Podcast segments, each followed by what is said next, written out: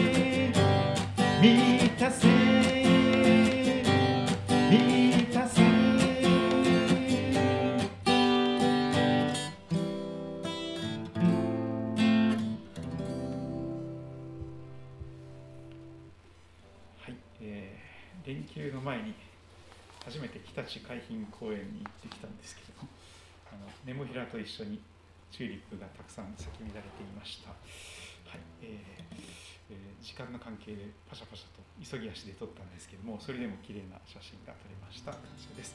詩編の100編を歌っていきたいと思います。今日の御言葉は詩編の100編からになります。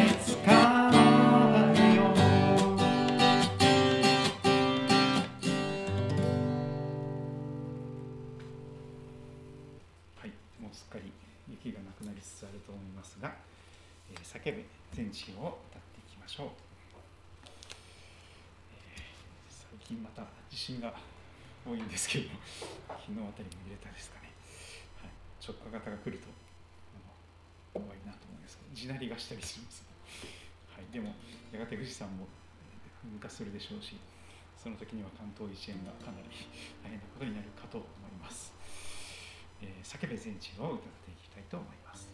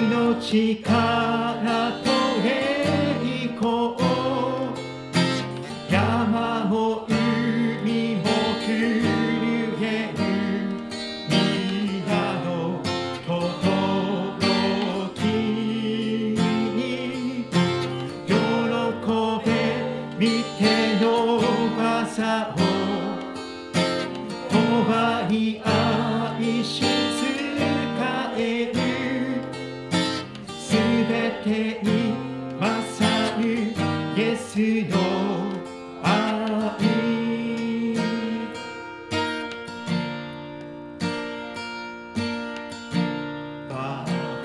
証イエスの救いの君、主の愛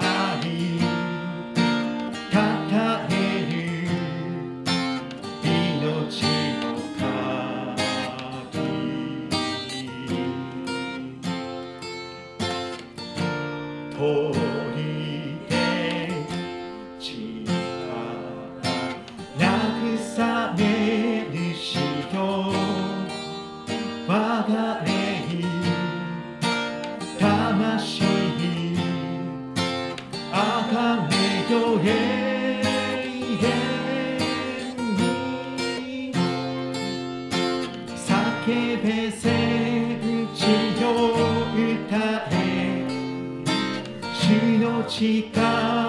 と栄光、山も海も震える、皆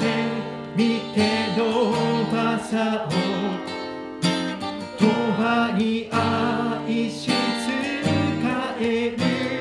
を、永遠に愛し仕える、全てに勝るイエスの愛。叫べ戦士よ、叫べ戦士よ、歌え主の力と栄光、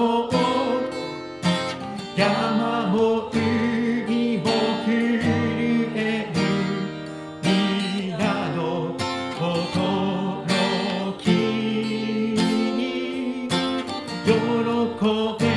見てのばさを、永遠に愛し仕える、すべてに勝るイエスの、すべてに勝るイエスの、すべてに勝るイエスの愛。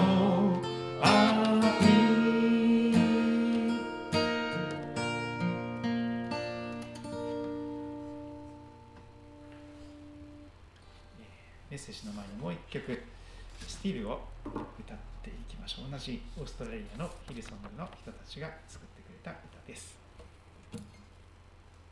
静まって知れという歌ですね、はい、神様の前に静まりながら耳を傾けていけたらと思います。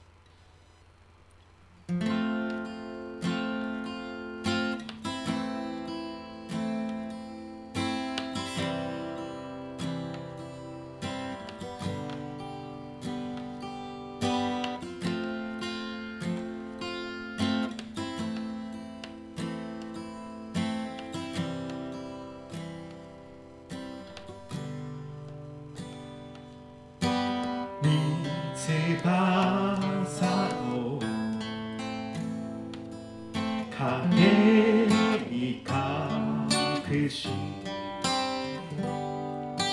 力ある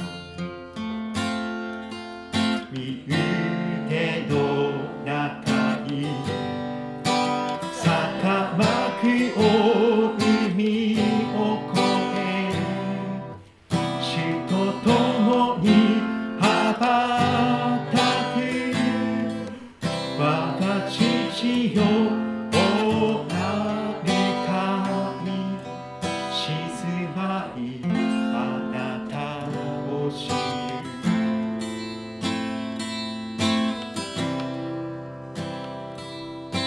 キリストの中にいこう。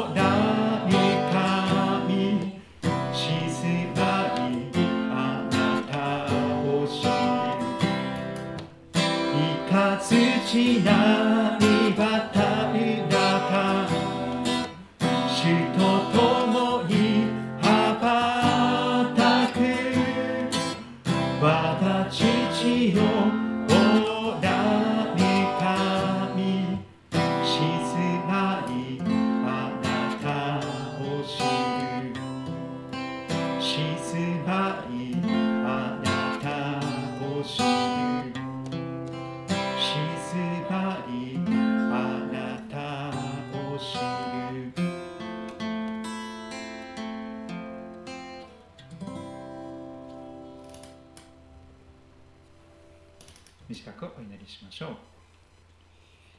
天のお父様、連休の時が、過ぎ行こうとしております。神様、晴れの日も備えてくださり、またそれぞれの歩みを守り導いてくださって感謝いたします。今なおウクライナの地においては戦いが続いております。一瞬一瞬も早く、一刻も早くこれが終戦へと終結へと向かいますようによろしくお願いします。また各地でさまざまな悲しいニュースもあります。事故や、いろんなことで人の命が、失われています。どうぞ神様、日本や世界各地のそれぞれの家族、また友人知人の命をあなたが守り導いてくださること、主の御手の中で全てのことが相働いて益となると聖書が約束していますが、どうぞ神様、私たちが天を見上げて地上を旅していくことができますように、いつの日かこの地上の人生は死をもって終わっていきますけれども、その死が終わりではない人生を一緒に目指していくことができますように、天のふるさとを目指して一緒に都のぼりの旅をしていくことができますようによろしくお願いいたします。御言葉をお語りください。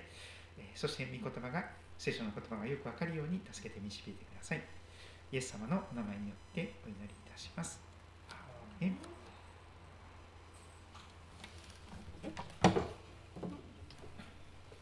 聖書を口ずさむととっても素敵なことが起こります。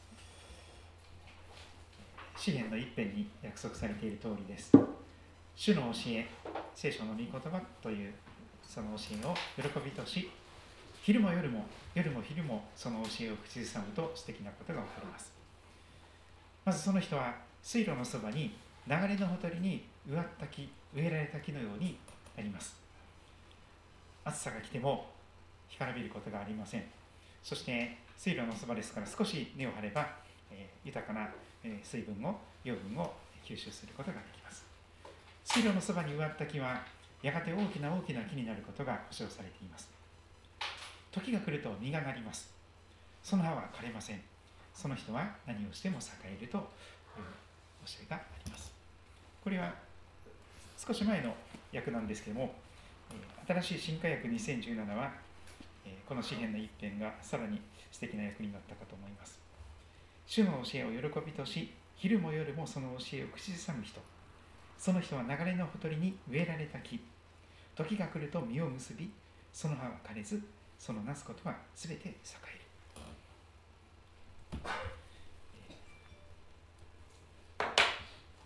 お金に余裕のある方は聖書プラスこれをお買い求めくださると感謝です。命の言葉社という、キリスト教の出版社から出ていますが、これだけは覚えておきたい聖書の言葉100、とても素敵な本です。人生の旅を聖書とともに。無人島に行くとしたら、一冊の本を持っていくとしたら何を皆さん持っていくでしょうか。聖書という人が多いと思いますが、人生の旅を聖書とともに生きると、喜びの時も悲しみの時も、旅が続けていけます。100の言葉があるんですけれども、その1からまた、長いんですけれども振り返ってみたいと思います。1つ目、創世記1章1節です。はじめに神が天と地を創造された。天と地を作られた神様が聖書の神様です。そして皆さんの作り主であられます。その2、ヨハネの福音書1章1節。はじめに言葉があった。言葉は神と共にあった。言葉は神であった。神の言葉であるイエス様が、まだ肉体を持たれる前、クリスマスの前のイエス様の姿が、父なる神様と共におられました。その3、ヨハネの福音書1章14節。言葉、神の言葉でありイエス様は人となって肉体をまとわれて私たちの間に住まわれた。私たちはこの方の栄光を見た。父の身元から来られた独り子としての栄光である。この方は恵みと誠に満ちておられた。その4はヨハネ 3-16 です。神は実にその独り子、イエス様のことですね、その独り子イエス・キリストをお与えになったほどに世を、罪人のあなたを愛された。神様は罪人を愛してくださる方です。それは御子イエス様を信じる者が一人として滅びることなく永遠の命を持つためであると約束されています。その後はローマの手紙 3-23 です。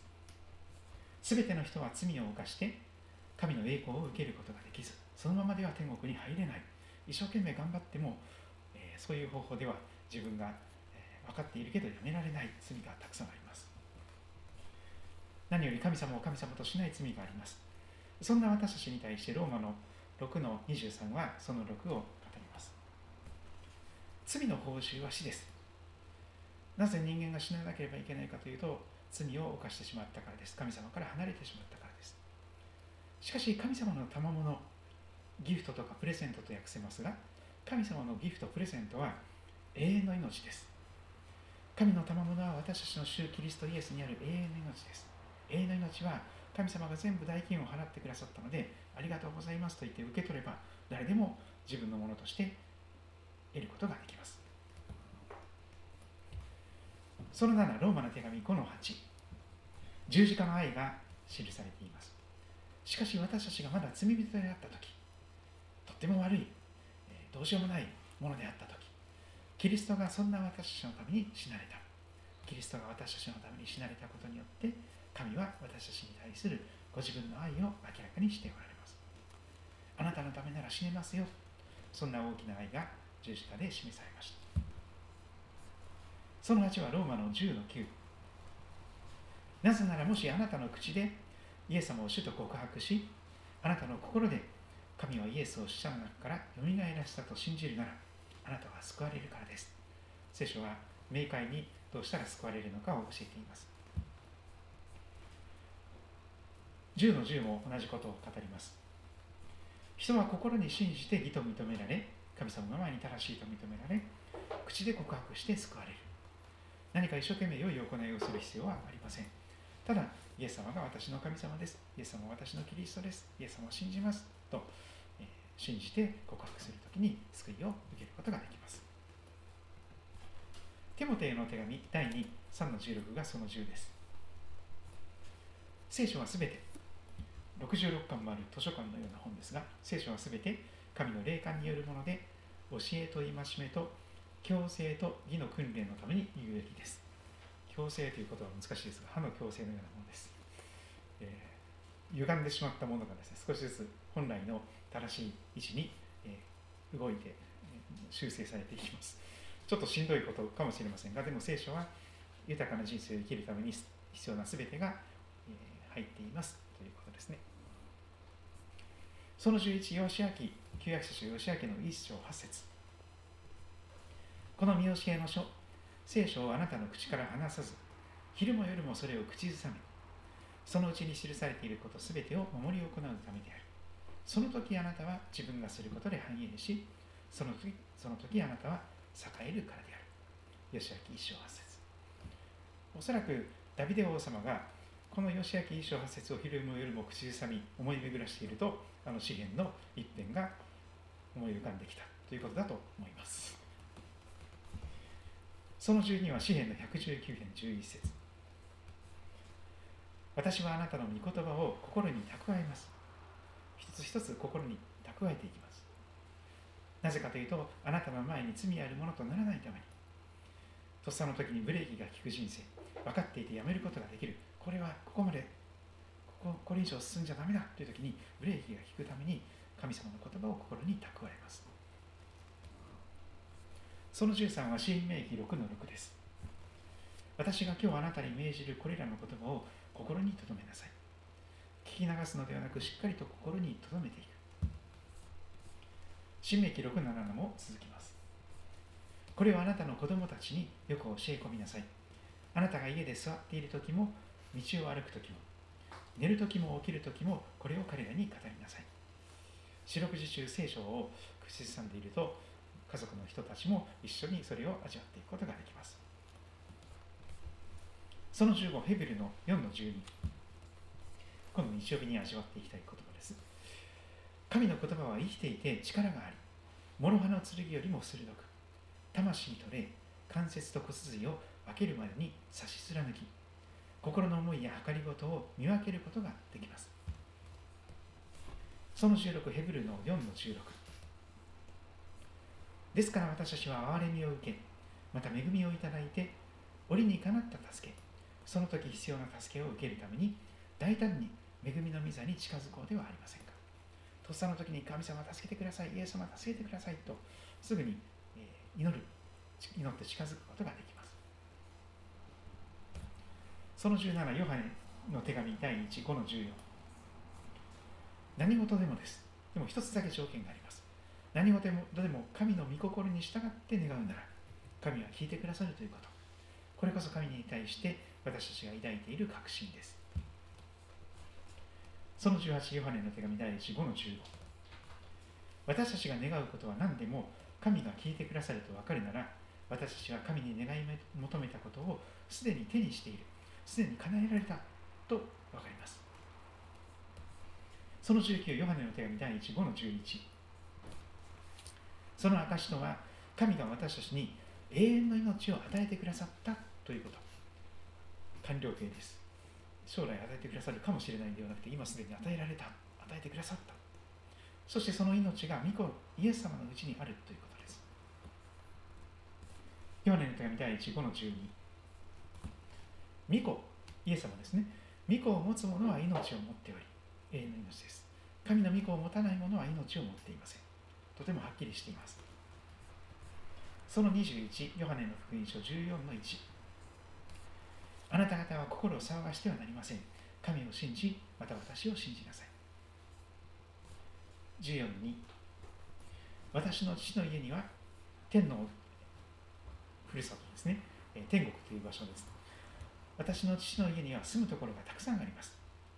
天国にはあなたの居場所もたくさんあります。そうでなかったら、あなた方のために場所を用意しに行くと言ったでしょうか。14の3が続きます。私が行ってあなた方に場所を用意したら、天国にまた来てください。そしてあなた方を私のもとに迎えます。送迎のために来てくださる。私がいるところにあなた方もいるようにするためです。天のふるさとに向かって旅を続けることができます。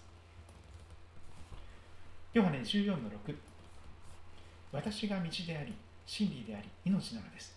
私を通してでなければ、誰も父の身元に行くことはできません。イエス様の自己紹介の一つです。14の27、ヨハネの福音書、私はあなた方に平安を残します。私の平安を与えます。私は世が与えるのと同じようには与えません。あなた方は心を騒がしてはなりません。ひるんではありませんと語られます。イザヤ書26の3、志の堅固なものをあなたは全く平安なうちに守られます。その人があなたに信頼しているからです。イザヤ書53章5節から6節、しかし彼、イエス様のことですが、しかし彼、イエス様は私たちの背きのために刺され、私たちの咎のために砕かれたのだ。彼、イエス様への懲らしめが私たちに平安をもたらし、その打ち傷のゆえに私たちは癒された。私たちは皆羊のようにさまよい、それぞれ自分勝手な道に向かっていった。しかし主は私たちすべてのものの咎を彼、イエス・キリストに負わせた。その29はペテロの手紙第1、1の3です。復活の喜びの中でこれが書かれています。私たちの主イエス・キリストの父である神が褒めたたえられますように。神様の素晴らしさがみんな褒めたたえるように。神様すごいねってみんなが褒めたたえますよ。なぜかというと、神はご自分の大きな憐れみのゆえに、イエス・キリストが死者の中からよみがえられたことによって、イースター復活祭ですね、私たち新しく生まれさせ、生ける望みを持たせてくださいました。その30、詩篇の100の4、今日みたいな言葉ですね。はい、さっき歌った中にもありました。感謝しつつ主の門に、賛美しつつその大庭に入れ。感謝しつつ主の門に、賛美しつつその大庭に入れ。主に感謝し、皆をおめでたたえよ。聖書をお持ちの方は旧約聖書になりますが、詩篇の100というところを開いていただけたらと思います。150編までありますが、詩篇はその3分の2ぐらいのところですね。詩篇100の、感謝の賛歌と書かれているところ、短いです。1節から5節までしかありません。ですから、来週も続けて見ていきたいんですけども、1節から5節まで読んでみたいと思います。それぞれの聖書で耳を傾けて聞き比べてください。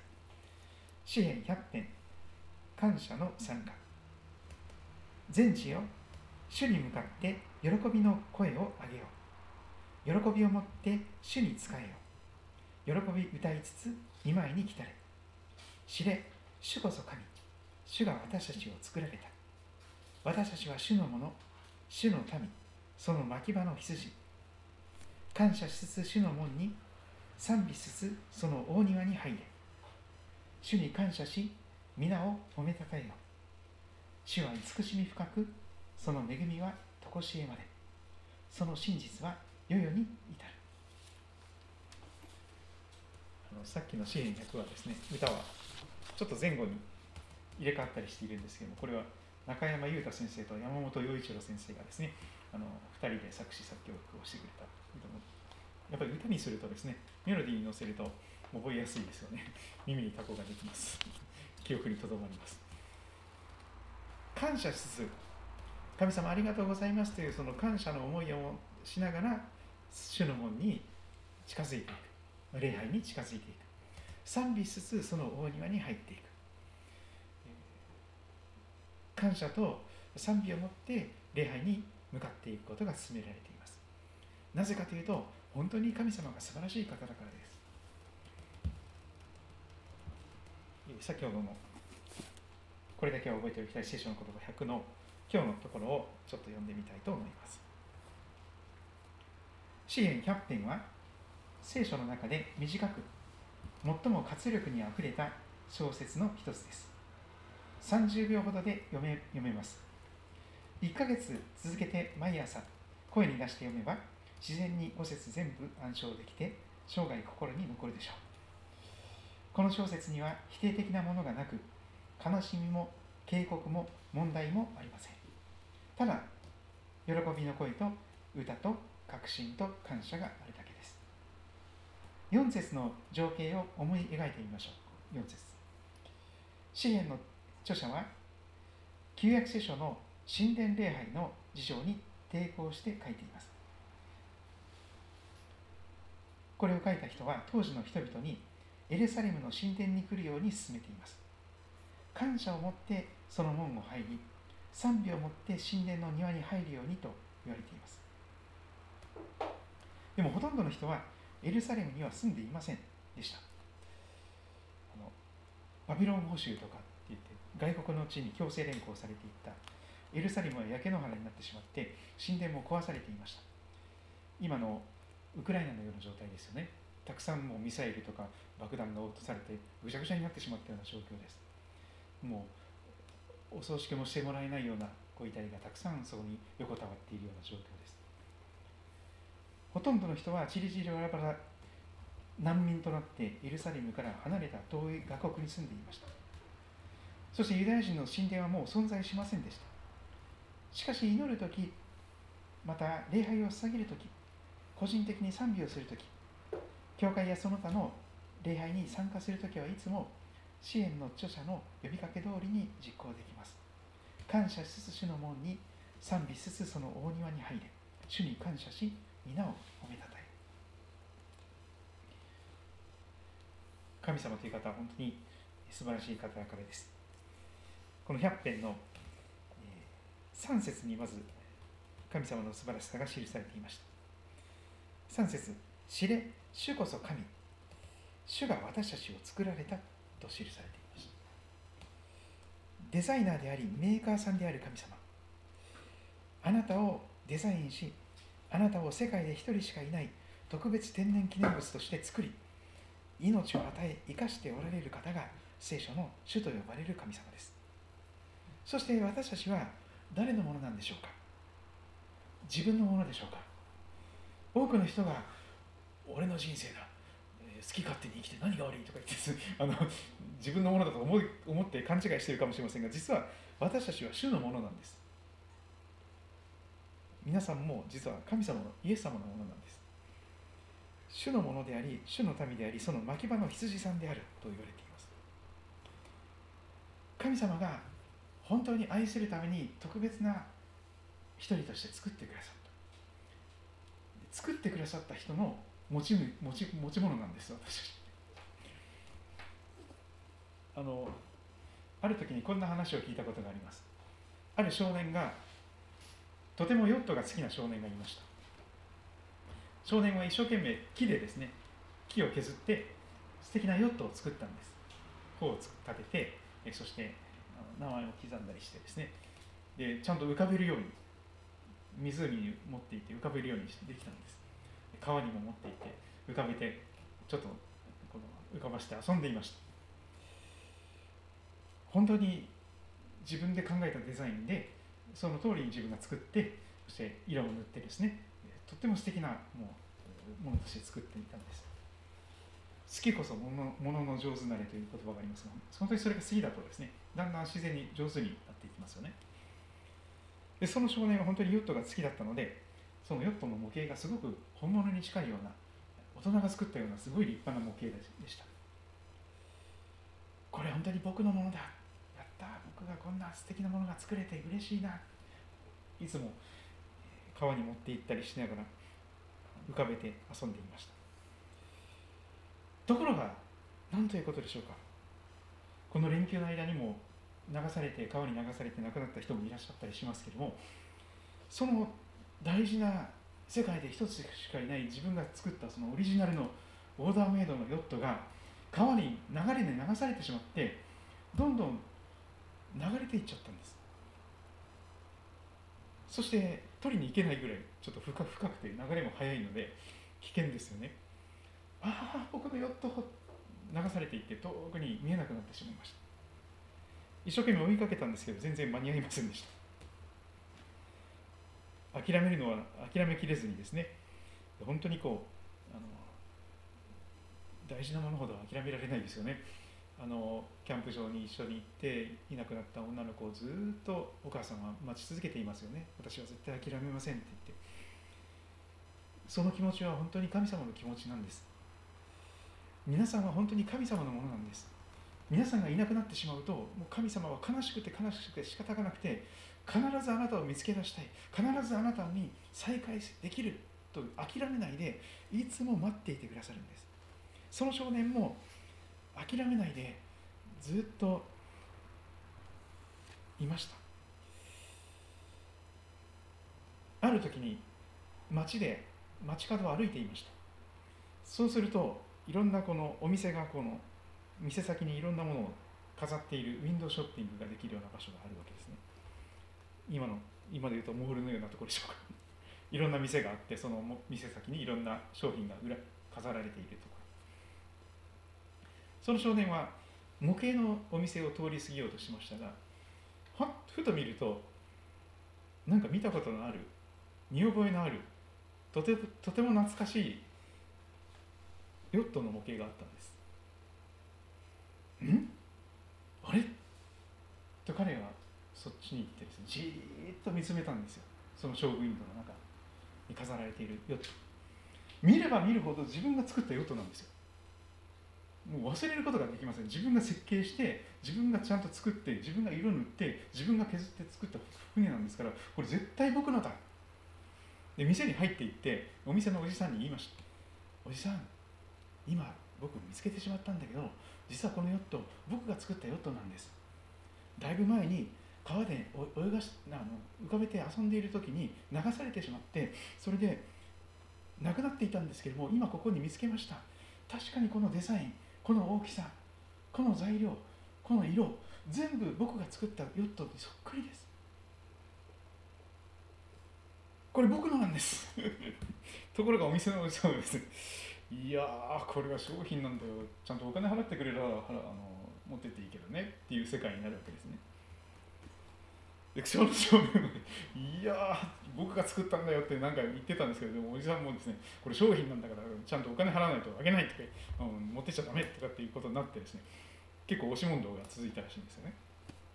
でもついに少年は財布を出してきて有り金をはたいて、それを買い取ったんです。買い戻したんです。本来は自分のものだったんです。自分が作ったものなんですから。だけど失われていて自分のものじゃなくなっていたんです。でも代金を払って買い戻して、もう一度自分のものにしたんです。お分かりですか？神様がしてくださったのはそれなんです。本来あなたは神様のものなんです。でも自分勝手にどっか行っちゃっていなくなっちゃって、神様のものじゃない俺のものだとか言ってですね、自分勝手なことをやってたんです。でも神様はずっとあなたのことを忘れないで、もう愛してるからこそ絶対に諦めないで、いつか必ず見つけたい。そして見つけたんです。そして本来は神様のものだったのに、代金を支払ってそれを買い戻してください。それがあがなうという言葉ですね。リディームという言葉がありますが、それはあがない、代金を払って買い戻すという意味があります。あがない主というふうにイエス様のことを言います。本来自分のものなんですけども、もう一遍代金を払ってもう一度本当に自分のものとして買い戻す。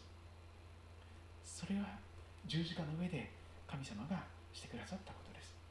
皆さんの罪の借金を全部身代わりに支払って、皆さんを買い取って、もう一度ご自身のものに、イエス様のものにしてくださった。あなたは私のものだよ、もうどっか行っちゃいけないよ、もうどっか行かないでね、あなたがいないと本当に悲しいから、あなたは私のものだよ。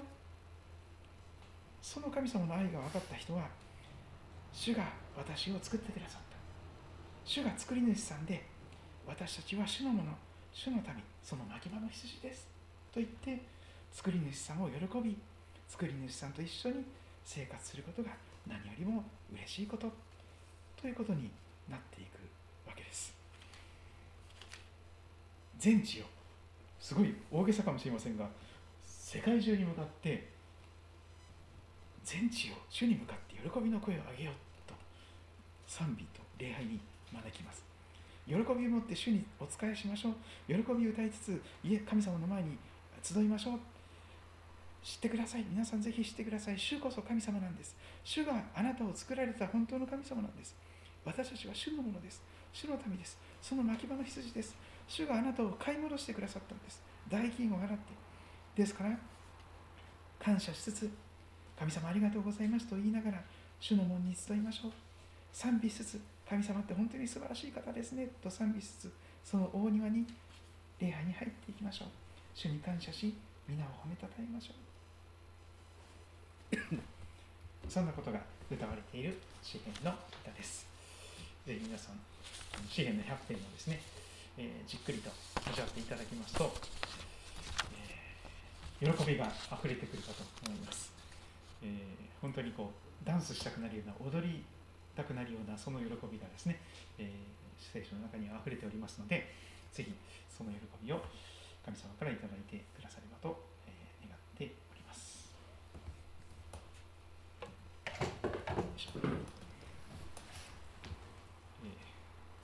先週は本当に、小坂忠先生がですね、小坂忠さんがですね、天国に帰ってしまったということがありましてですね、私もちょっと、もし愛知県の豊橋に小坂忠さんと岩渕さんがですね、ギターを持ってですね、コンサートに来てくれなければ、私はこんな風にギターが大好きになってなかったと思うんですけども、でも天国に行くとですね、またお会いできるかなということで、またいろんなアルバムを聴き直したりしていますが、とても素敵なやっぱり歌声ですし、その歌詞もですね、センスも抜群の方だったなと改めて覚えていますが、God bless you。 作詞は関根和夫先生ですが、作曲が岩渕誠さんですよね。岩渕誠さんも小坂忠さんがいないとクリスチャンになってないと思いますよね。そういう方ですけれども、God bless youをぜひ歌っていけたらと思います。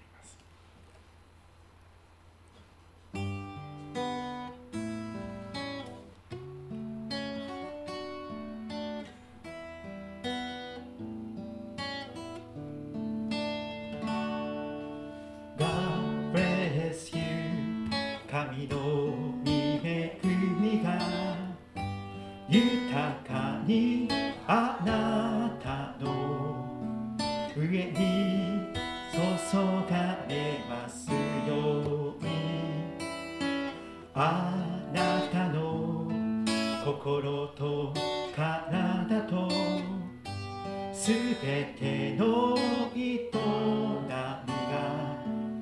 守られ支えられ、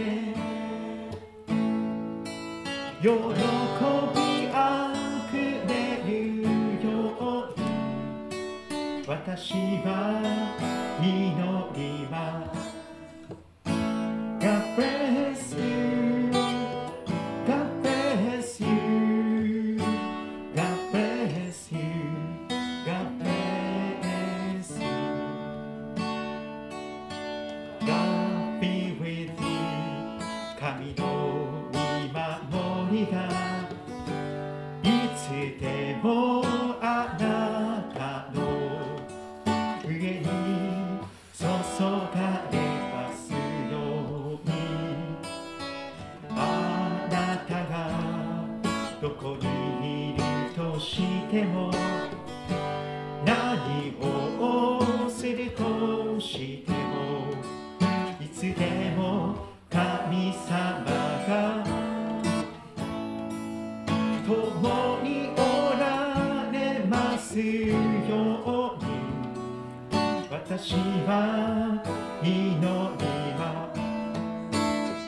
God be with you, God be with you, God be with you, God be with you, God bless you, God bless you, God bless you, God bless you, God bless you。